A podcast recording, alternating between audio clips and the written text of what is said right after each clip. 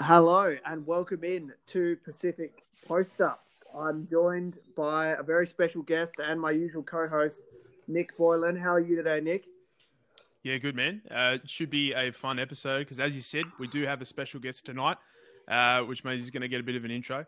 Uh, he's a man with longer hair than Nick Claxton's defensive wingspan, the biggest Joe Harris stand the world has ever and will ever know. He's a podcaster, analyst, and writer for both Nets Republic and our own OTG basketball co-hosting pods like the Brooklyn Buzz, Remember the Office, and JBT. He's also Nets World personified, spreading love the Brooklyn way right here in Australia. And yes, that means there are three Aussies on one podcast. We're taking over. Deal with it. We welcome Jack Manuel. How you going, bud? Holy crap, Nick! I've never had that good of an intro. My mum doesn't gas me up that much. I need to get the set sound bite and play it as my ringtone, my morning alarm tone, because I need to wake up with that sort of shit lads, it's good to hear two Aussie accents for once on a podcast on the OTG network. It's uh, too long. Glad to be here. Glad to have you. Glad to have you, mate. Um, as uh, as we mentioned, as Nick mentioned, you're obviously an expert on all things uh, Brooklyn, and we're going to certainly touch on that as we go through the podcast. Just uh, getting underway with some more Pacific-based news. Um, the Lakers have picked up Ben McLemore. What do you make of that one, boys? It's a, it's a pretty interesting one. I mean, like we, uh, Lou, I know you, you and I talked about the Lakers trying to get potentially another shooter on this team. They're, a team that's really struggled in that uh, department through the season. Uh, last year on the Rockets, he really sort of revitalized his career as someone, you know, who another example of a, a bad lottery pick gone wrong uh, in Sacramento was borderline out of the league and you know is his career done but no he, he came in was a really useful option had uh, around 10 points per game on 40% shooting from downtown. Uh, while those numbers have gone back down to earth a little bit on, uh, you know, a, a, struggling Rockets team, he's only shooting 33%. One thing that McLemore can do is shoot, and you know, it, as I said, this is a roster bereft of uh, really high quality marksman from deep. So I, I really like the signing, to be honest. Come on, guys. How much help does LeBron need? Andre Drummond, Ben McLemore? No, in all honesty, look, it's it's no Blake Griffin and Lamarcus Aldridge, but I actually do think that this Ben Ben McLemore signing can add something to the Lakers. I think that you know with KCP's lower numbers, you guys have touched on that quite a bit, and the lack of three point shooting, as you alluded to, Nick. I think Ben McLemore is a good ad if he can just you know keep the same role as he had under James Harden, Mike D'Antoni in that Houston system, then I think it just gives the the Lakers another body, uh, another perimeter threat, which they've kind of lacked you know, with the loss of Danny Green as well. I wouldn't have minded him on the Brooklyn Nets, but there's only so many buyout guys that the Brooklyn Nets are allowed to get, it seems, uh, according to NBA Twitter. But in all honesty, I think McLemore can have a bit of an impact uh, on the Los Angeles Lakers. Yeah, I, I quite like it. Um, I think, you know, he's the kind of guy, if you could play well off Harden, you could probably play pretty well off LeBron as well. Uh, and just another kind of, I use the, th- the phrase three and D loosely, like everyone does, uh, but another kind of three and D guy. Um, I think if all he's got to do is shoot spot up threes and uh, and apply some effort on the defensive end, and uh, it was pretty, you know, relatively low risk here for the Lakers. If uh, if it doesn't work out, it doesn't work out. So um, I think a nice fringe move there. And more importantly, another player for them that isn't playing for the Clippers or the Nets or all those other contenders looking to make those fringe signings. Lou, Nick, and before we move on, uh, asking you guys, Markieff Morris is obviously a, a massive candidate, uh, buyout candidate last season and made a huge impact for the Lakers, you know, you know, really impacting them on quarters and in playoff games for, for them. Do you think that he can provide a similar impact to what uh, Keith did for the Lakers last year? I'm not 100% sure if he's going to play as much down the stretch as Keith did. I think what Morris does for that lineup in allowing Davis to play at the five if they need to. Um, he can also play as a small ball five himself. I'm, I'm not 100% sure how many how much more minutes that McLemore is going to get over someone like an Alex Caruso or a Talen Horton Tucker uh, going down the stretch. But you know, I, I, don't think it's out of um, out of the imagination that he's going to get you know potentially between twelve and sixteen minutes really a night. I mean that might change in the playoffs, but LeBron likes having shooters around him. Um, he automatically becomes probably the best three point shooter on that team, at least in, in a pure shooting sense. So I, I, it wouldn't be out of the ordinary if KCP's shooting struggles really plummet in the playoffs that McLemore could get a look late in games. Yeah, I don't think he's. Uh, I don't think he's quite a Markieff Morris. I think a really nice piece of KCP insurance. And at this point, I think the Lakers are just uh, looking for any healthy bodies they can actually throw out there to minimize yeah. the slide uh, over the next couple of weeks until they can get their two star players fit. Yeah, it makes sense. So, uh, other than that, uh, it's been a, a, fairly quiet kind of week in the Pacific Division. Uh, Demarcus Cousins has now played a game for the Clippers. Uh, what did you uh, what did you make of that, boys?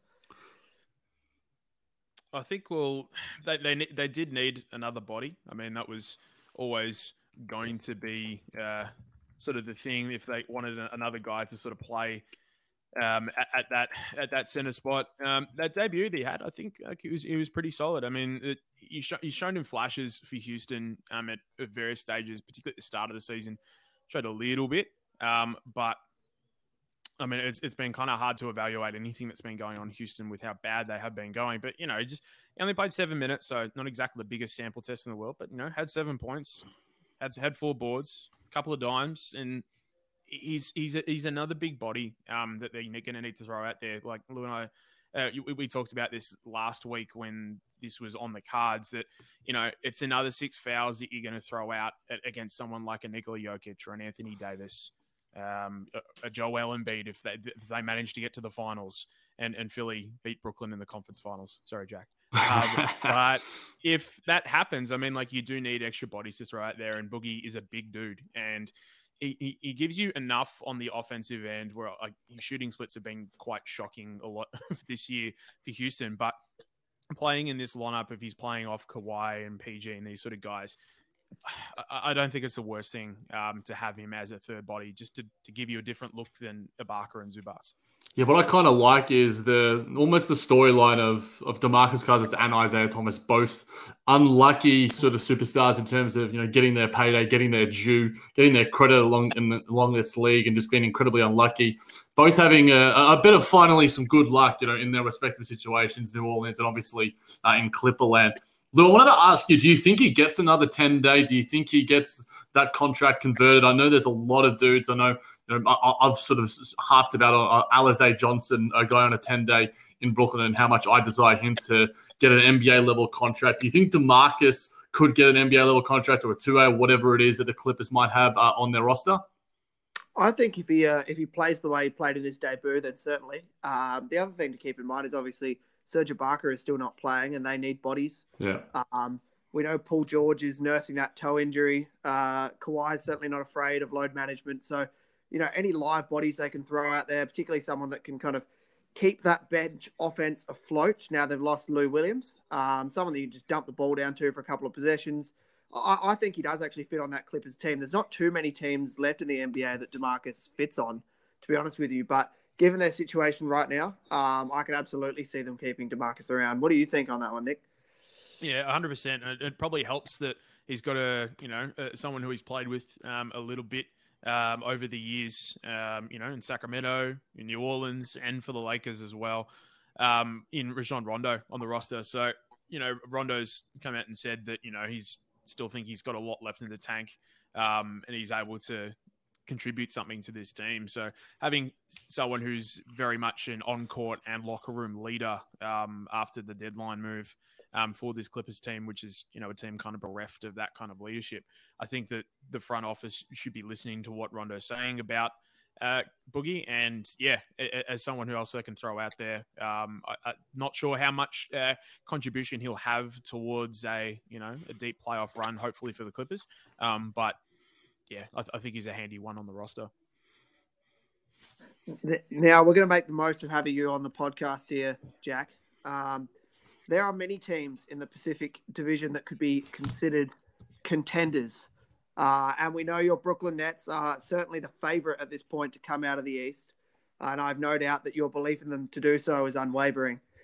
Um, when you look to the Western Conference uh, and Pacific, specifically the Pacific Division, Tell me what it is about the Sacramento Kings you feel. look, Harrison Barnes is playing some incredible basketball. No, look, uh, in all honesty, guys, I think that the the Pacific Division has three bona fide contenders, and I did a little bit of a list in preparation for the pod, and, and I, I, came up with like eight teams, and I mentioned these teams on the outlet the other day with uh, Harris and, and my guy OTG Nick. But in all honesty, I think that there are three genuine teams in, in the Western Conference. One that won tonight against the the uh, the league leading Utah Jazz and the Phoenix Suns, as well as obviously you got the Lakers and you got the Clippers. All those teams could give a, lot of lot of threat uh, to my Brooklyn Nets. So uh, I guess we should uh, we should work in the way out of those three from least threatening to most threatening. Uh, Jack, who's your number three seed to knock off the Brooklyn Nets in the NBA Finals? Out of those three teams, it is the Phoenix Suns, Lou. Uh, just because of what I've sort of been seeing with them, I think Chris Paul's importance is still so immense for that team. I think the inexperience of a, of a Devin Booker, DeAndre Ayton, Mikal Bridges, these sort of dudes, they haven't been there on the big stage just yet. And some of that can be a good thing because you got that exuberance, you got that youthful exuberance. Doesn't necessarily work so well in some other sports. Sorry to the North Melbourne Kangaroos and, and Nick Boylan and all the fans out there. You're throwing shade my way, mate. I'll throw shade back. Let's do it. Why not? But in all honesty, I, I just think that the Suns, that while I believe in them right now in their regular season form, they aren't a Lakers. They aren't a Clippers. They aren't, you know, playoff ready in the sense of, you know, Kawhi Leonard's got a finals MVP. LeBron James has a million finals MVPs. And those two teams have the superstar power that I just believe in. It's a bit of a, a reductive sort of summation, but it's just what I fall back to. You know, I, I think Jack's bang on. It's just there's a lot of unknown with this Phoenix team. I mean, we, we, we have seen some really incredible flashes of great basketball coming in there to stabilize things and really transform their culture into a winning one, which hasn't it hasn't been for a while. Um, so even in this, you know, um, Jack talked about the the win over the Jazz today. In that one game, there still seem to be some of the problems that have plagued them um, against really good teams and also not so good teams. They sometimes they, they can burn out to a big lead in a game, but they can just as easily drop that lead very, very quickly, as we saw uh, in that game against Brooklyn um, when, when, things sort of. And, Brooklyn, Brooklyn and that was a fully healthy team as well, Nick. And that was Brooklyn yeah. without Kevin Durant, without Nicholas Claxton. Obviously, I mentioned Nicholas Claxton above Kyrie Irving. But in all honesty, I was incredibly surprised about just that performance overall because I was just like, look, this Phoenix Suns team at home, they're they're one of the form teams of the league at that point in time, and they still are. They're probably, you know, other than the Brooklyn Nets, one, one of the top ranked teams in terms of how they've gone since the post All Star break.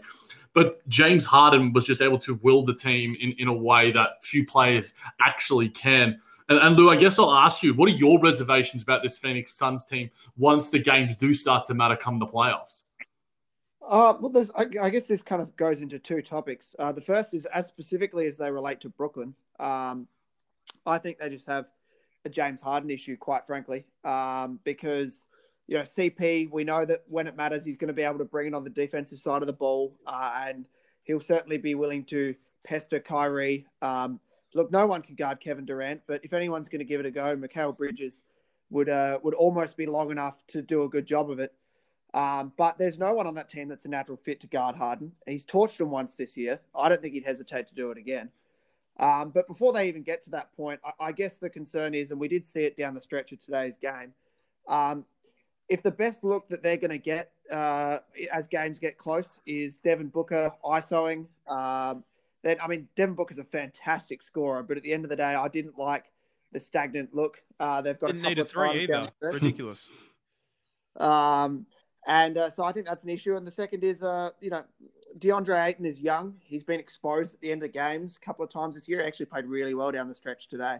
But, uh, you know, teams bring him into ball screens uh, and, you know, rely on his uh, youthful exuberance and, and sometimes foul prone uh, attack at the end of games. Uh, and I, I, think maybe he might not just be ready for the bright lights. And that's what we did in, in that game. And just piggybacking off that, Lou, we truly exposed DeAndre Ayton by playing five out with Jeff Green at the five. And he just couldn't guard in space. You know, he's just a, and it's not to say that he can't because he has all the physical tools to do so. You know, he's not Anthony Davis. He's not Nicholas Claxton even. Nicholas Claxton is one of the best dudes at guarding in space on the perimeter.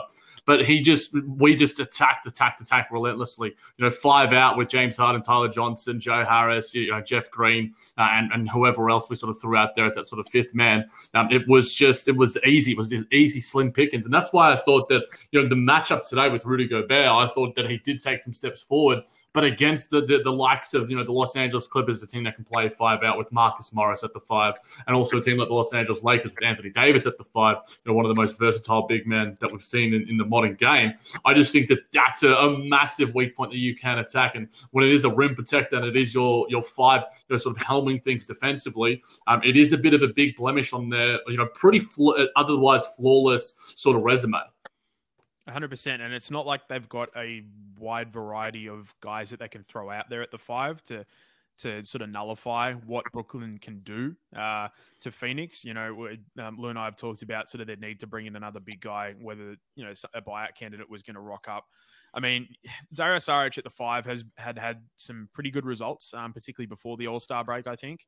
Um, but yeah, it, would be really interesting to see whether they're going to actually close a lineup with Saric in the playoffs. Um, I'm not sure if that's something that Phoenix are going to look at doing, and they're going to want Ayton out there to be an additional scoring threat, um, whether that's you know in the post or in the pick and roll. So, yeah, it, it is definitely a weakness uh, for Phoenix, and yeah, that additional wing defender. Well, Torrey Craig can do a little bit of that. That's why they brought him in. Um, obviously, close um, the game today. Uh, but yeah, it, it, it's going to happen to a lot uh, for a lot of teams, but at the end of the day, Brooklyn, when they're healthy, there's just too many weapons for this Phoenix team. I guess I'll, I'll, I'll, ask before we do move on, I guess, to some other teams, lads. I want to ask of you, where is it that the Phoenix Suns could possibly exploit the Brooklyn Nets? Obviously, the Brooklyn Nets have you know a, a, a, a nigh on flawless with the way that they've been playing, and you know I, I, mentioned this stat pretty heavily on on any podcast I get to go on 176 minutes together for the Scary Hours Big Three. You know it hasn't even begun the the best version of this Brooklyn Nets team, but I guess I'll start with you, Lou. Where is it that the Phoenix Suns can attack the Brooklyn Nets and other teams? Where do their strengths lie? Um, and look, I'm going to preface this by by saying that I uh, I certainly think the Nets are the favourites to come out of the East, and they're a fantastic basketball team, Jacker. But there there is a second side to the basketball, um, and uh, it is worth keeping in mind that two out of the three, uh, you know, all stars that the Brooklyn Nets have are not exactly known for being defensive minded players. Now, Kyrie Irving people do forget that in some of those run, runs with LeBron, he was able to turn it on defensively in stretches. And he has been doing it, doing it right now, Lou. I, I just, I obviously got to stand up for my dudes before you, you, shit on them too much. But in all honesty, Kyrie Irving, especially when he's helming the team solo, you know, in the absence of James Harden and Kevin Durant, the leadership that he's shown on both sides of the floor is almost surprising me. And I've said this on the buzz with Nick quite a bit, and he's echoed my sentiments. The fact that at the start of the season, the, the start of his Brooklyn Nets tenure, he was that weak point. It was him and DeAndre. Get them in the pick and roll, and you're going to get something out of it if you're an opposing offense. It's as simple as that. But his activity and his willingness to just fight through screens a little bit more, you know, get his hands active. He's a really quick dude and really pesky when he wants to be. I think it's just about showing that for a consistent basis. And when he does choose to show it, he can be, you know, at least an average defender. But I don't discount the fact that on the majority of days, he certainly isn't that. Yeah, I, I think so, I think that sort of going back to um, Lou's comments about Kyrie's defensive performances in the finals against Golden State, I think that's sometimes why it's been more frustrating to see because you've seen the good of what yeah. Kyrie can do on the yeah. defensive end, and then you see like lapses where, as you said, Jack, like he's got the physical tools, the quickness, and the the basketball IQ to understand like how to guard perimeter players. A lot of it just comes down to an engagement thing, uh, like his ex teammate LeBron James. So whether Kyrie is able to do that on a consistent enough basis in the playoffs, obviously we're seeing it a, a, a lot more this season in Brooklyn. And I think is definitely like a mindset change for Irving, which is a, a, really good thing for Nets fans that you know someone who was considered you know the weak point on a team to just go and target and target all day long is something that is definitely evened up a little bit, but I, I am not. That doesn't mean I'm trusting Kyrie Irving to guard Devin Booker for an entire game. True. I do have a question for you, Jack. I guess before I could really drill in on on answering your uh, original question is, who is kind of the closing five in your mind uh, against maybe a team like the Suns in the playoffs? Look, uh, Look, it's a hard one to, to totally pin down, Lou, because we haven't necessarily seen what probably is going to be that you know closing five. You know, your guarantees are your scary hours big three. You got Kai, you got Jane, and and you got KD. And I would say Joe Harris deserves to be out there too. And it's not just because of my exceptional Joe Harris standard and my subjective bias in that regard. I just think that he has shown enough defensively this season to be, you know what? He deserves to be out there. He fights, he rebounds, he's scrappy, he does all the little things that a lot of other guys you wish would do who have that you know that that prowess and the athletic gifts that Joe doesn't have. So that fifth guy, I think, is it can be a number of dudes you know, against the Phoenix Suns, I would probably have Jeff Green because the Nets have had success, you know, just recently with, James Harden and the game that we discussed a little bit earlier. And the ability to go five out is just going to exploit the shit out of a guy like DeAndre Ayton, who is, I think, is going to improve in that regard. And I think that Monty Williams will hopefully experiment in a way where it's just like, let's throw him, let's make him a bit more active on switches, let's do these sort of things that we're going to have to do come the postseason against some of these better teams. So for me, it's Jeff Green, but you can also throw Nicholas Claxton out there for certain points points if you're wanting really good defense because that dude can guard anyone. If he's got Devin Booker, if he's got Chris Paul, it's probably, you know, it, I would prefer him almost on some of those dudes than the likes of Joel Embiid, Nikola Jokic, to be honest, because his athletic prowess and his low center of gravity and his, his quickness, lateral quickness, uh, is just incredible. And he's, he's guarded some of the, the, best in the league when he switched onto them. And they keep doing it to him, uh, including the, you know, the likes of Devin Booker in games past as well. So I think that it, it's those five. And, you know, Lamarcus, you can maybe throw out there if you want a bit, a bit of offense. And the way that he defended today against Zion Williamson, the New Orleans Pelicans, certainly showed me something that I didn't expect to see. But the Nets have options. There's probably four guaranteed dudes that I alluded to, but that fifth one, uh, it's good to have the options. I will say. Yeah, it's funny. I think Phoenix would uh, would kill for a guy like Jeff Green. Uh, obviously, they'd love to have a guy like Nick Claxton as well, but just to have that kind of slightly smaller, switchier spacing five that they could go to um, you know, Dario Saric has certainly had some nice minutes off the bench this year, um, and his the on-off numbers look really good with that. But at the end of the day, you know, you're not running the offense through Dario Saric down the stretch, um, and he's you know not exactly the guy you want being brought into a, a defensive switch against a Harden or a KD um, if that's what happens. So uh, I think someone like the Suns would kill for someone like Jeff Green or Nick Claxton. Um, and that's probably the advantage I would see that Brooklyn would have over them is just there's so much lineup versatility. If if only Jay uh, Crowder was uh, a few inches taller, he'd be perfect in that small ball five. Uh, look, Jay Crowder's got the uh, the attitude yeah. of someone that's more than a few inches taller, um, and uh, I'm sure you'd see plenty of hard fouls uh, if those if they were to make it to, through to the NBA finals if Jay Crowder's getting minutes. But yeah, I, just think the Phoenix Suns are a little undermanned against the Brooklyn Nets um, if that's the matchup. In terms of, I guess you're sort of talking about some of their strengths, Lou, in terms of exploiting the Brooklyn Nets on the defensive end. Are there individual players in particular? Is it Devin Booker and his incredible isolation skills? Is it is it Chris Paul in the mid range? Is it Mikal Bridges and his ability to just do things left, right, and center? Is it Jay Crowder's three point shooting? Is it the physicality of the DeAndre Ayton in the post, or is it a combination of all those things? So I think it depends on the lineup Brooklyn's putting out there, and if Brooklyn goes small, Ayton can hurt him on the boards. Um, I mean, he's you know he he's actually quite an underrated uh, underrated rebounder. He's quite the physical specimen. Um, but I think the the only way that you know it, the Phoenix Suns are really going to be able to attack the Brooklyn uh, the Brooklyn team is if Brooklyn kind of switch everything and allow them to you know ISO Devin Booker on James Harden. Obviously not in the post. We all know James Harden is a fantastic post defender. Um, but uh, yeah, bringing uh, bringing those guys into switches. Um, if they do play, you know, someone like DeAndre Jordan or Blake Griffin, uh, you know, Chris Paul will certainly be happy to attack any drop, pick and roll coverage you throw at him. Um, but it, th- those buckets certainly aren't going to come easy. I think it's going to take a lot of individual brilliance from guys like Chris Paul and Devin Booker, um, and whether they can do that better than Brooklyn can four games out of seven I'd be seriously unsure. What do you make of that, Nick? Yeah, that last point I think is going to be a, a large problem for a lot of teams against Brooklyn.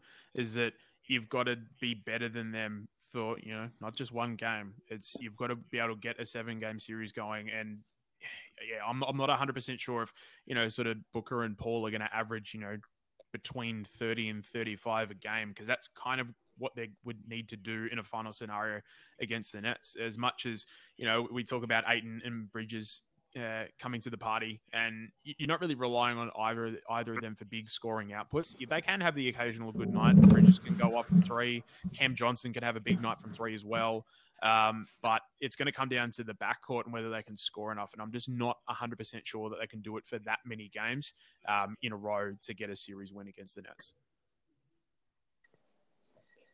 So, uh, so I guess moving now to uh, Staples Center, uh, Jack.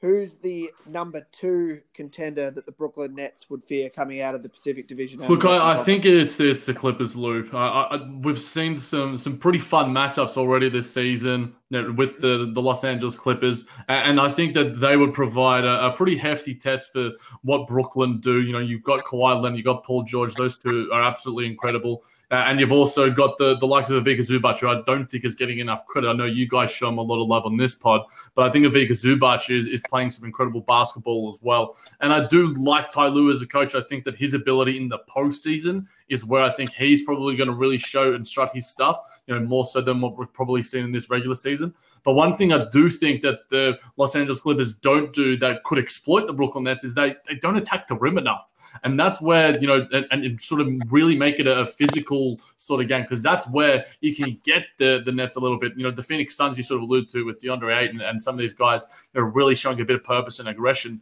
The Clippers don't take enough free throws, and Lossa and Paul George might blame the, the rest for not getting the calls or whatever. But my dude, you got to be the one taking them rather than and taking the mid ranges from 18 feet or whatever. So ultimately, I think that the Clippers, you have Kawhi Leonard and you have him playing at an MVP level like he has been this season. And when it comes postseason, we know him and him. It's him, Kevin Durant, LeBron James. They're the three postseason performers in modern history that you look to and you have the most confidence in. So uh, you can't help but show a, a, lot of love to Los Angeles Clippers because you're Kawhi Leonard, and it's as simple as that. I think the interesting part um, for the Clippers now going, if you know the final series does eventuate, if they even get through and don't drop another 3 1 lead, um, that uh, if they get through, uh, uh, the one thing I'm really interested about is how Rondo is going to fit into things going down the stretch. If he's closing uh, games with the big two um, in Clipperland, I think he should be. Um, I would much rather him on the court to finish a game than Pat Bev or Reggie Jackson. And whether he's going to be able to orchestrate enough offense that gives them different looks against any team really better, particularly against the Nets, um, that it, it's not just falling in love again with Paul George and Kawhi Leonard isolation jump shots that they're just just so damn predictable. And against other teams, they can sort of get away with it. But Brooklyn, while they don't have a wealth of great perimeter defenders, I'd, I'd be pretty okay if you know if Brooklyn is sort of closing things, um, you know, with a guy like Bruce Brown guarding Paul George and Kevin Durant playing on Kawhi. Those those are guys who I would trust to to keep a hold of those guys, particularly uh, Paul George, as he's shown in the playoffs, uh, couldn't hit water if he fell out of a boat. So um, it's going to be, yeah, I, I, think that's probably. I'll throw Jeff Green in there as well, Nick. I think he'd be a, a pretty capable performer as well. And what he's done um, in closing possessions uh, against the Clippers and, and a lot of other teams as well, um, he's been immensely important in his individual defense. Yeah, it, it, it, having those uh, like sort of bigger guys, um, I think is where the Nets can defend pretty well, rather than against maybe sort of a smaller guard where you know they might you know expose Kyrie a little bit more or Harden a little bit more. Having those wings are a little bit bigger. The the Nets have some guys I think who can stand up um, with with those sort of players. So then it sort of comes down to you know you're backing Luke Kennard, Rajon Rondo, or Zubac to sort of get you some points late that's going to be, I think, the really interesting part for the Clippers. But Lou, what what what other threats do you think the Clippers bring outside of you know those two uh, All Star players? Well, firstly, uh, there's a couple of interesting wrinkles. I think if we see the series, one series, two. Oh yes, revenge series.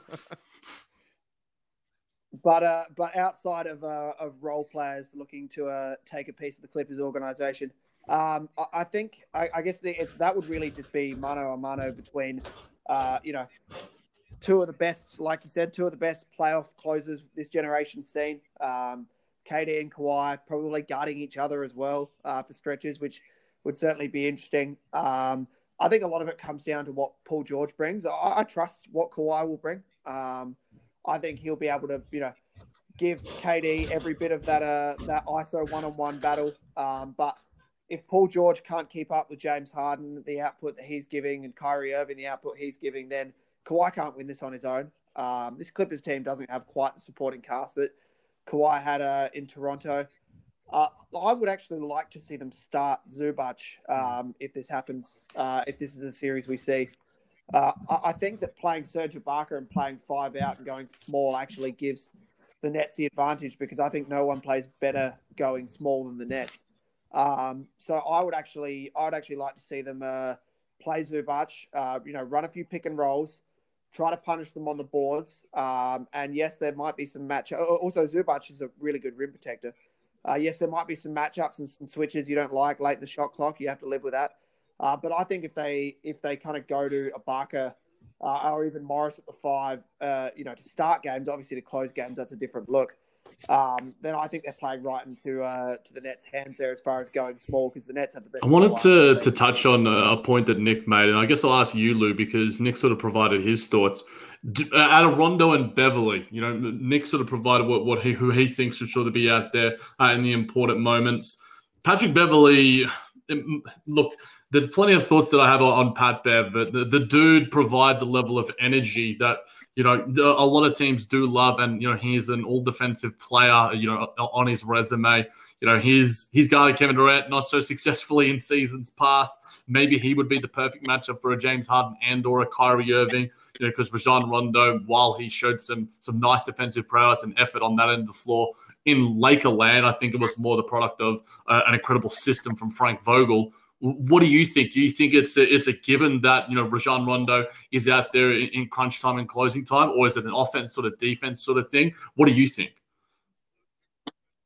So I guess my first thought is um, I think Ty Lue needs to keep Pat Bev the fuck away from Kevin Durant because last time he pissed him off, Durant put up one of the greatest first round playoff games of all time, um, absolutely annihilating the Clippers uh, in that, that fun really series, a few years ago. But oh, it was a good series. All, all jokes aside, um, I actually think if Rondo is healthy, I, I think he's more okay. than just a system defender. Uh, this might be some bias from from years gone by uh, when he actually was a good defender. I, look, I wouldn't want him really guarding anyone else but Kyrie. I think Harden would manhandle him. Um, my matchup, I guess I would I would actually have Rondo closing, um, and uh, and I would go Rondo guarding Kyrie. I'd actually have Kawhi taking Harden instead of Durant because I think Kawhi's probably one of the few guys with the strength uh, to actually take uh, Harden and guard him fairly well. Um, and the fact that Kawhi's a little bit slower these days is probably not quite as much of an issue because Harden's not exactly a, a, speed demon. That's not his strength. Um, and then have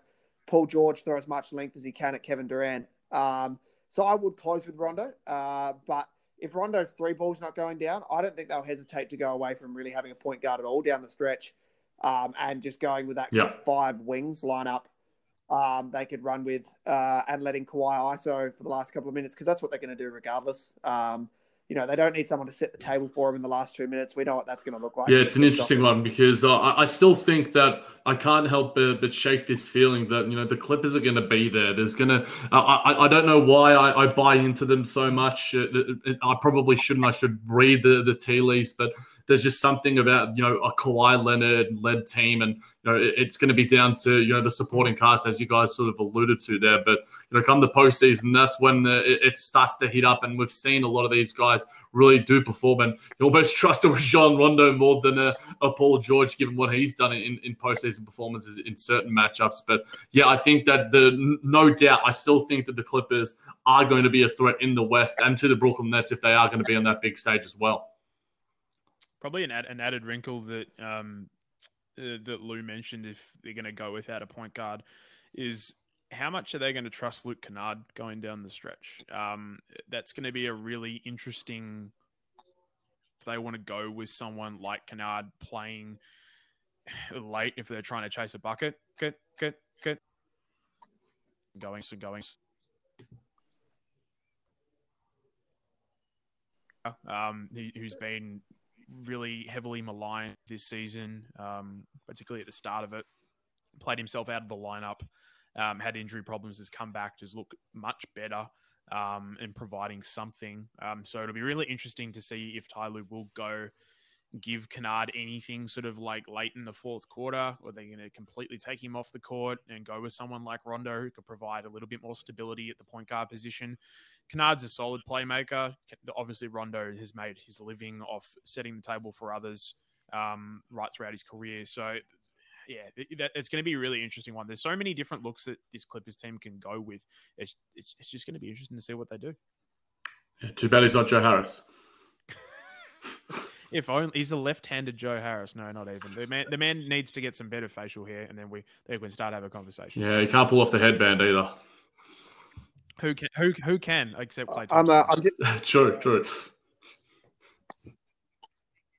I'm, uh, I'm just sitting here thinking to myself, if this is the matchup we get, uh, and if you'd wound it back 12 months ago and told me that you'd see uh, Blake Griffin and Nick Batum uh, in the finals, I, I, other than falling off my seat and laughing, I don't know what else I really would Batum, have done. Finals MVP. Um, but that's Book what,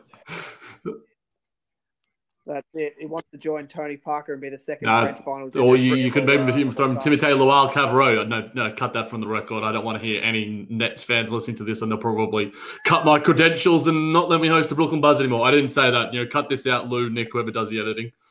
Who? No, that's fine. It's okay. Uh, no, there's going to be no uh, French Yeah, we're- connection. we're just gonna I replace- think. Um, but yeah, if the, the Clippers the Clippers could end a game, you know, like rebound Zubac, kick out Batum, corner three, bang, tie game. I mean, that, that's what I'm living for. And there, there we go. I think on that note, we're happy to end the Clippers conversation, um, and uh, and move over to a team that no doubt would uh, put some fear into you, uh, Jack, providing they're healthy. The current and reigning champion, Los Angeles. Look, it- it's two you make of names, Lou. You know, um, we can talk about Ben McLemore. We can talk about, you know, Alex Caruso, the Caruso, Bleacher Report, the highest highlights favorite. And you throw in Talen Horton Tucker, who's probably getting a bit too much love. Uh, then I would be liking as well, especially when there's not enough Nick Claxton and, and Joey Buckets highlights. But but in all honesty, it, it's LeBron James and it's Anthony Davis. I, I think Anthony Davis especially would give the, the Nets a lot of trouble because you who are you going to put on him? Is it going to be a Nicholas Claxton who, while he has put on a, a bit of muscle since his rookie season, I think would get bullied by an Anthony Davis uh, for the majority of the matchup if he decides to really be that post and show off that physicality, which sometimes he doesn't like doing. Uh, is it going to be a Jeff Green? I think Jeff Green is probably that best matchup again. It's it's funny to hear that the Brooklyn Nets rely so much on a 34 year old Jeff Green, but he's been producing uh, at such a consistent level for the Brooklyn Nets that I, I have that utmost confidence in him. And I think also you can throw some sprinkle in some possessions of Kevin Durant uh, and the length that he has and the defensive prowess that he does have as well. So, but and then obviously it's King James. You know, uh, there is no superlatives that I necessarily need to come up with. Uh, to sort of talk about the, the the reigning champ, the Finals MVP. You know, the accolades are plenty uh, for LeBron James and what he would in terms of just the impact that he can have and the there is no greater performer on the big stage than LeBron James in the modern era. And I, would the, the part of me that just wants to see it so much is because I love the LeBron versus KD matchups. These are the two best players that probably you and I have seen in our lifetimes. You know, we saw a little bit of MJ when we were kids, but uh, ultimately going LeBron versus KD, you know, part three. Um, uh, and KD sort of took the crown from him uh, in, in Golden State, and then unfortunately got himself injured. Um, and then, you know, what is it again? Is he going to want to reclaim it again from his LeBron James? Going to allow him to do that? I think that's the most fascinating thing about it all. Then you got Kyrie Irving going up against, you know, his former teammate. Uh, it- it's just. uh, uh, And it's the one that I think we all want, and I think it's the the one that I I want the most because uh, you know Kyrie said it himself. You know we want those guys again. We want them fully fit and healthy. I know the Brooklyn Nets fans want it. I know ESPN and probably Adam Silver want it as well, Lou. Yeah, I uh, I guess the the first question, uh, I, we obviously discussed who would guard Anthony Davis. Who would guard LeBron? Do you think KD post injury?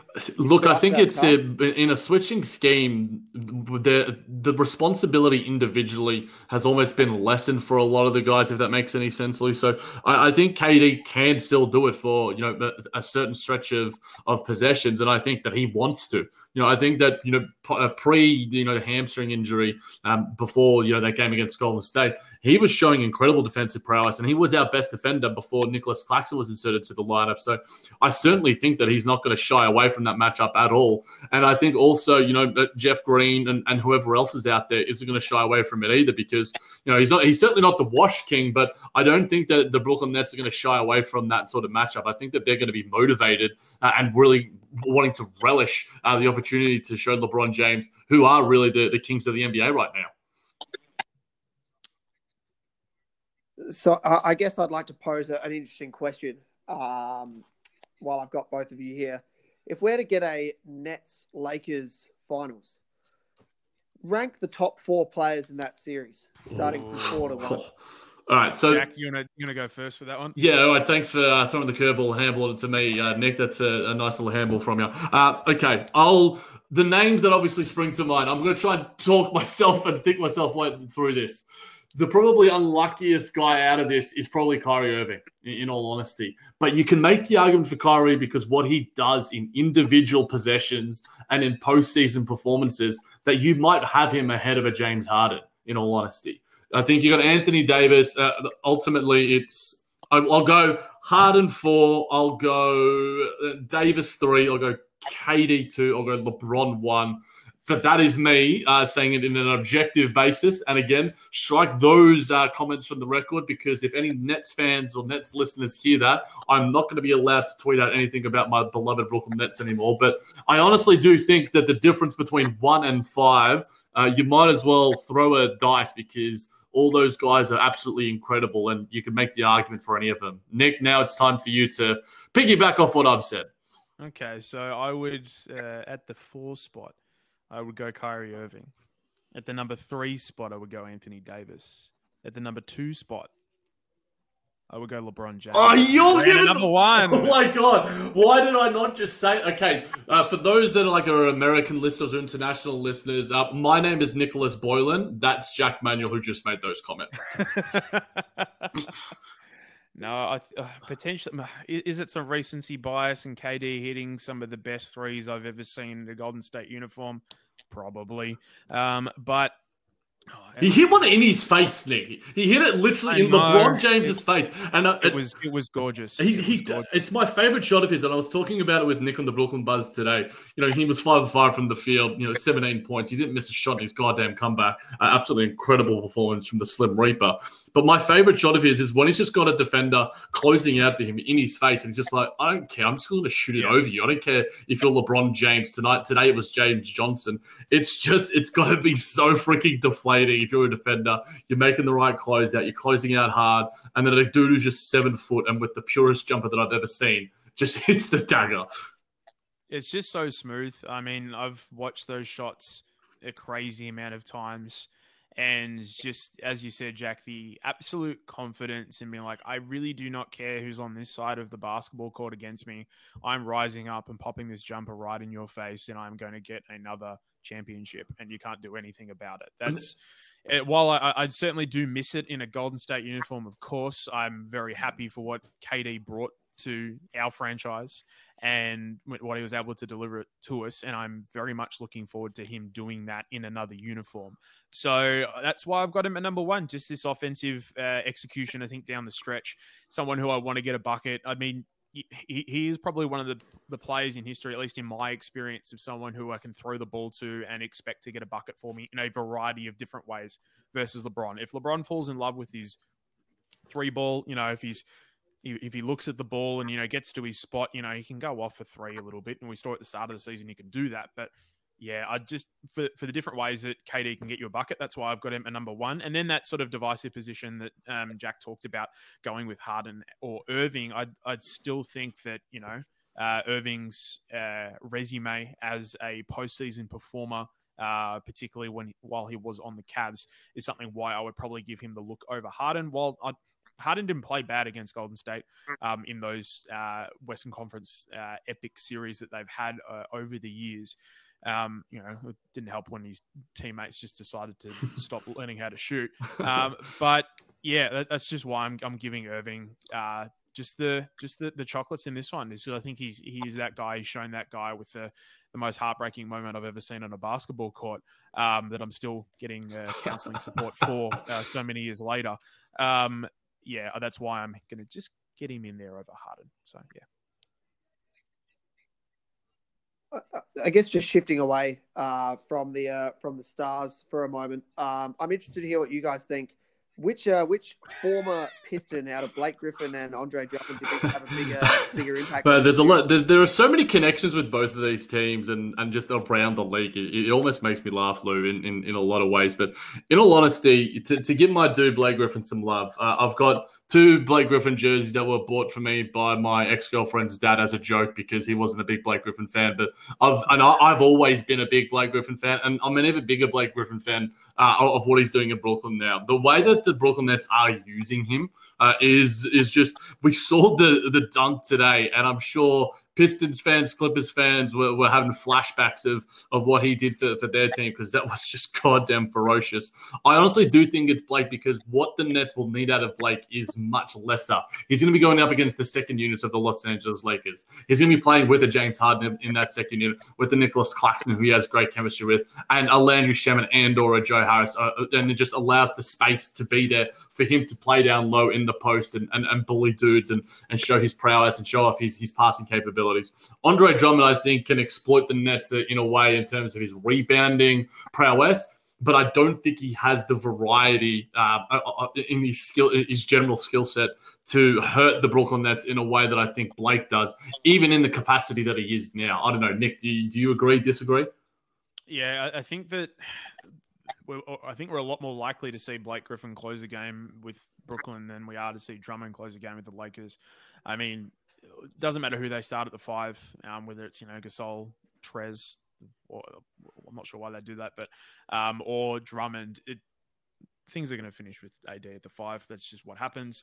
Um, Blake, I could see like playing some spot minutes at the five, maybe, um, or, or, at the four, really sort of going down the stretch for Brooklyn um, against the Lakers, just to give them another bigger body, um, sort of down low and that's probably where I'd be sort of leaning towards. I mean, Drummond's not had the best start to his Lakers career. You know that that debut game was a, a roller coaster of all proportions. You know, sort of he flubbed an alley oop on his first possession. Uh, you know, hit, hit a couple of okay shots, got a couple of rebounds, and then hurt his toe and tried to get back on, couldn't do it. It was just yeah, it was pretty wild. So it's going to be interesting to, to continue to see how Drummond is used down the stretch, particularly considering Marcus Gasol had a really good game. Uh, um, of late. So their, their center big man conundrum, I think, is a lot more unclear than what the Nets are doing.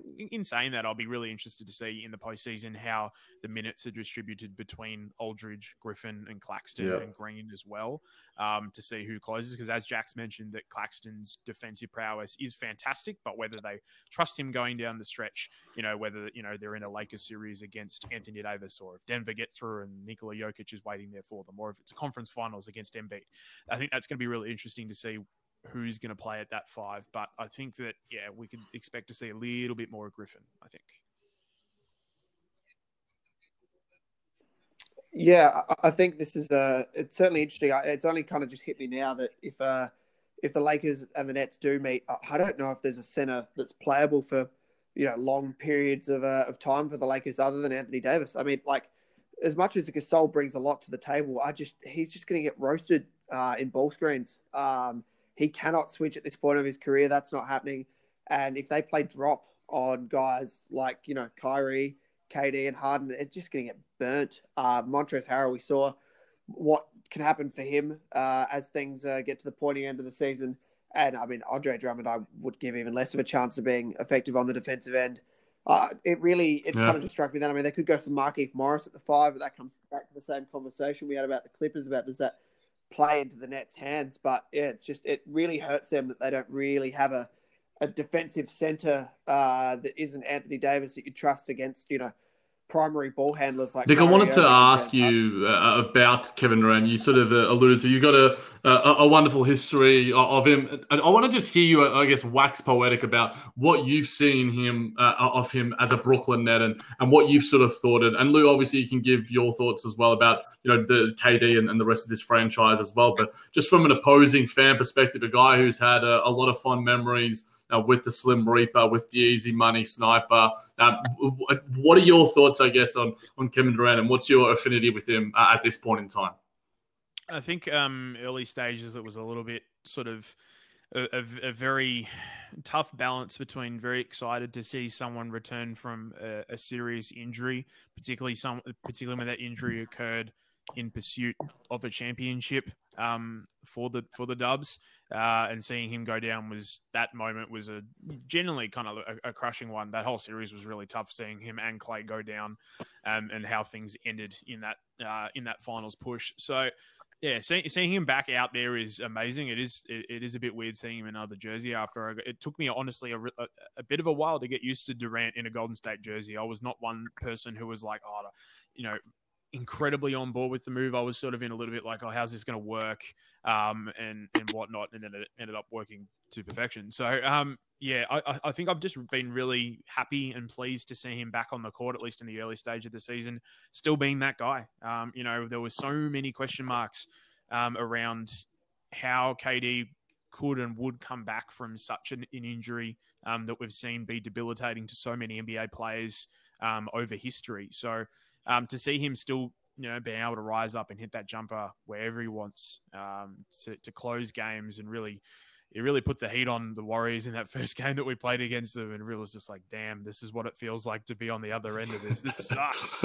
um, but no, I, am I'm, I'm very excited to see him back, and I, I it, has been a I, this is me as a as a neutral like KD fan, but I can't imagine what it's like for a Brooklyn fan like yourself, Jack, to see that early part of the season um, you know, of, of, like what he could be and what this Nets team could be, to then obviously missing a large chunk of time uh, with injury, but to, to, now see him back as well. I think that, you know, we, uh, Jack, you, you tweeted about this the, the other day about how you went down a list of how many high quality, top tier NBA talent is now currently sitting on the sidelines. Yeah. And, um, we just we just want to see him play. I mean, as basketball fans, like before our allegiances, you know, ties to our uh, our uh, respective ball clubs, that we just want to see the best talent out on the floor. So, I'm I'm really looking forward to seeing Durant lead this team. Uh, a healthy team, a healthy Brooklyn team into the playoffs. And uh, as we've waxed lyrical on before, this is the series that everybody wants. You know, it's the game that everyone was excited for, I think back in February. And obviously, Durant was injured for that one, which sucked. Um, and yeah, we just, we just want to see these two teams face off in a seven game series and sit back with a bucket of popcorn and let them go at it. Big time.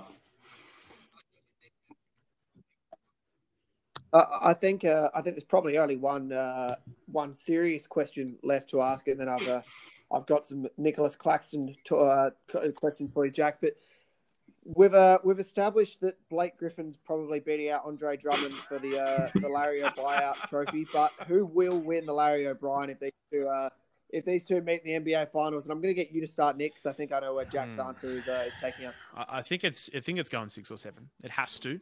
Any other margin, I think, would be disrespectful to both these teams and NBA fans who have been waiting for this series.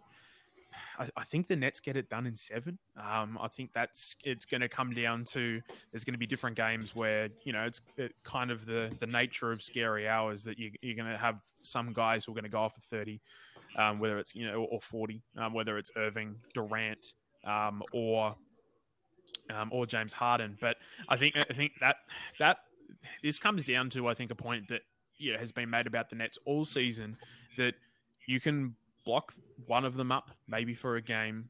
You might be able to lock two of them up and, and get you know someone only contributing twenty points rather than thirty five or forty.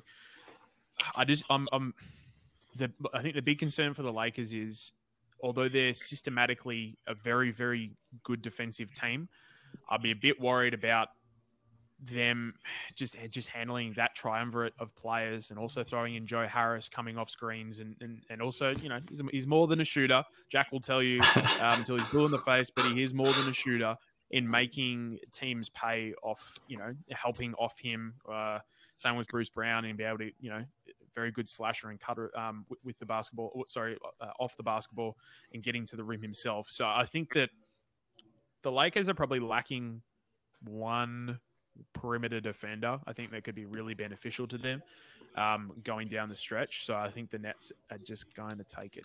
Just yeah, it's going to be a war of attrition, and I'm naturally the the pessimist of the Brooklyn Buzz, the outlet, JBT or whatever. But I, I got to stick with my dudes, the black and white scary hours. I, I think that they just have so many weapons, weapons and so many options that I don't think we expected them to have. It was just like, oh, what are they going to do with the center position now that Jarrett Allen's gone? What's happened to their depth? And a lot of those questions, while not fully answered, that they do have a semblance of depth. They do have a semblance of a rotation at that five position, and obviously it, it does it, it does say, uh, need to be said that against Anthony Davis, one of the, the, the purely unguardable fives, it's a different question, but we've discussed that at length already. So I, I think it's going to be a war of attrition. I think it's going to be a slog.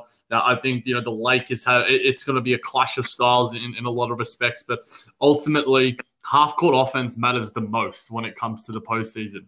And the Brooklyn Nets are one of the best post uh, best half court offenses that I have ever watched and ever seen. And I'm, I do not think I'm being subjectively biased when I say that. And I think that when it just comes to the point in time where it's just like the defenses are locked in, quarter after quarter, possession after possession, who's going to get you a bucket? But I think the Brooklyn Nets have a, a, a couple of pretty good candidates that can do that for you. Yeah, I, I, I look. I, at the end of the day, I probably tend to uh, tend to lean with you guys. Um, I, I kind of like Jack. I get this weird feeling that it might actually be the Clippers that meet him there um, instead of the Lakers. But for storyline purposes, you couldn't go much further than this series. Um, and look, if Anthony Davis was 110 percent of Anthony Davis, I might have to lean the other way. But the might something just tells me I don't think he's he's going to be right when he comes back. Um, it's just the part of the body his injuries in. It's that kind of floating around that Achilles area. Uh, you know, we've seen he's injury prone before. I think the Lakers got a little lucky with his health last year, um, all things considered. And I, something just tells me he's not going to be right for a while. Um, and they would need every single bit of AD uh, to take it to the Nets, and I'm just not sure we're going to get that. And by that logic, I think it's. Yeah, it's I think a lot of it is luck as well, and uh, I think that luck has been on the Brooklyn Nets side um, in certain respects, but it's also been incredibly unlucky with you know COVID protocols and injuries and such. But you sometimes create your own luck, and the the energy that has been in Brooklyn this season has been infectious and joyous in, in a way that I haven't seen, and um, I'm certainly enjoying the the journey, as I've said uh, quite quite a few times on any podcast that allows me to speak about it. So I think that luck is a big part of championships, as you alluded to, Lou. And if the Brooklyn Nets are lucky enough to have their their, their scary hours big three healthy, then um, it's going to be pretty hard to stop them.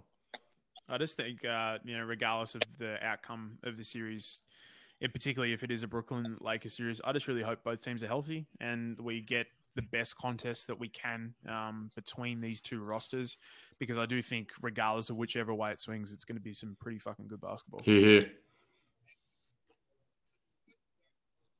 Now, uh, we've uh, we've had our serious conversation, Jack, but you can't come on the Pacific Post up without Do it. to answer at least one ludicrous uh, question. Um, if we get Lakers Nets, um, there is one uh, one trophy that will be hotly contested and that's best pretty boy of the series. So tell our listeners. you look at who is the, the better looking blonde, and it's Nicholas Claxton without a question, Lou. You, the, the, the, uh, just he, his eyes, he's just so goddamn pretty. His smile. Look, Kuz has got the LA swag. He's got this sort of strut about him. He's dating the Instagram girlfriend or whatever. But the usefulness, the exuberance of, of Nicholas Claxton, the cornrows, the dreads, whatever you want to call it, however that hair is popping, him bouncing around, him just loving He's got this little bit of you know juice about him. He he walks with a bit of a strut when he's out there on the floor with some of the superstars. Um, there are a few teams in the league that can rank high in the sexiness department of the Brooklyn Nets, and you know I've got a Joe Harris OnlyFans account going that's doing gangbusters right now. I've been contemplating a Nicholas Claxton one, but after today, I think we've got a diversity of content, uh, especially with their hairstyles because the cornrows are looking nice. We missed cornrow Caris in Brooklyn, but we now got cornrow Clax. I think I think Jack's right. Um, to paraphrase uh, Pepper, uh, Jason Bateman's character from the seminal classic comedy Dodgeball, uh, it's got to be the hair. It's beautiful, feathered and lethal, and you don't you just don't see that nowadays. So, um, the I mean, the hair game is Claxton's, and, and so is the style game. So there we go. Yeah, and uh, I guess one more, and I, I, do totally agree. You've sold me there, uh, Jack. I, I, might also sign up for a Joe Harris OnlyFans account now. You talk me into it. I've been contemplating that one for a while, but um, what what would Nick Claxton have to do in the uh, in the postseason to surpass Pat Ewing as the Oh, greatest player? look, it, I think he might already have him covered, to be honest, Lou. Uh, I I don't think he really has to do anything else. I think he's just going to keep going, keep doing his thing, in, in, in- to try and remain a, a, a semblance of objectivity about this. I- I've said this about Clax before, and I actually said it on today's Brooklyn Buzz as well. While defensively, he has looked absolutely incredible. And Nick and I have sort of said that other than Anthony Davis, there are a few switchable big men. It's basically him, Bam Adebayo, and Anthony Davis that have the propensity to switch onto any player out on the perimeter. But it's his offense that, to me, I think does still need a little bit of work. And James Harden makes him look incredible because he's such a, a, a fantastic lob threat. He's really improved as a screener. But other, and he's also a, a pretty good passer as well. And I feel confident when the ball is in his hands. It's his free throws. And when it comes to the closing moments of a game, and when the Nets have four incredible offensive players, and you've got Nicholas Claxton as your other fifth guy, you know you can resort to hack Clax, and I think that you can actually probably uh, and, you get some success out of it if you're the opposing team. So to try and provide a semblance of objectivity about my dude Nicholas Claxton, there are areas for him to improve, but I think he will get there because I mean, if you just look at the hair, uh, it, it, it, if his hair is going to be as good as his offensive game, then um, he's got Patrick Ewing covered. I've got a um, first point. Uh, the fact that Kevon Looney doesn't get a mention as one of the most switchable defenders on the perimeter is is heresy. Uh, and two, um, I do have a question for Lou. We we have talked at uh, quite a bit about someone who's not, you know, part of I guess like the the big star attractions of either uh, either teams in Nick Claxton. Lou, who is the most likely non-star to surprise people in the NBA Finals for the Lakers in a series against Brooklyn? Well, see, my initial response come was on, Alex bro. Caruso, but he said non-star. I didn't know you moonlit as a bloody uh, Bleacher Report gonna- admin. I'm That's fine. away from. Uh, I'm, uh, I, I'm all about attracting listeners to this podcast, Nick, and uh, they are the, they are the biggest market in our podcast. So, um, no, all all jokes aside, uh, I think for me it might just like last year's playoffs. Uh, the Lakers' fortunes could live and die with some of their role players, and uh, keep an eye Mm. on KCP. He's a big barometer for where the Lakers are at. Um, when he plays well, uh, it gives uh, it gives Vogel a guy he can trust down the stretch to shoot the three and defend well. When he plays poorly, it really throws out their spacing and their rotation. So I, I think it hinges a little bit on uh, on KCP. Um, and uh, that's that's the guy Mm. I'd keep an eye on as a barometer for the the, other guy I would probably throw it outside outside of KCP. who I do agree is a immense barometer, um, particularly with the the the wide array of big men that the uh, the Nets can throw at the Lakers. I know a lot of people are, you know, signing the end of his NBA career and piggy in shipping him off to Barcelona. Um, but Marc Gasol's still got some stuff in the tank. I know he's not the most, you know, athletic player in the world, never was, and particularly isn't now with his lateral quickness and whatnot. But I still think that his nuance, uh, veteran experience is still something that he's going to factor into a Lakers playoff run. Um, as I said, he, he had a pretty a pretty good bounce back game after you know sort of not being a lot of questions being around uh, his position in the in the Lakers rotation with Drummond coming in there, Trez playing well in AD and LeBron's absence. Um, but you know, if, Trez is borderline. Like if we're talking about guys that you know like Brooklyn are going to expose, they they would ruin Montrezl Harrell. Um, and you know, playing a guy particularly like LaMarcus Aldridge coming off the bench, if that happens, or Blake Griffin is someone who's going to give Trez a lot of fits um, on the defensive end of the of the ball. Gasol's still going to play a pretty big role into into whatever the Lakers do uh, going forward. He might not have 25 minutes a night. He might not play a lot, but whatever minutes that he is going to put on the court, I think is still going to be very valuable.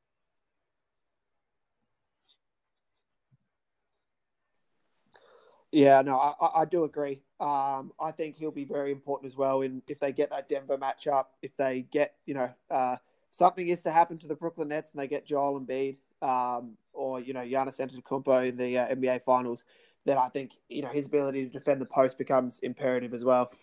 Um, I think that's uh, all we've uh, all we've got time for today. Thanks for coming on, Jack. Do you have any uh, parting words for our, our listeners? It's a who, Nets uh, world. Everyone jump on board. again as we approach the NBA Finals. Excellent. Uh, thanks for joining us, Jack. Thanks for coming on again, Nick. Uh, we'll be in touch again next week, and uh, we hope you enjoy. That was a lot of fun, yeah, lads. Thanks for having me on. Thanks for that, Jack.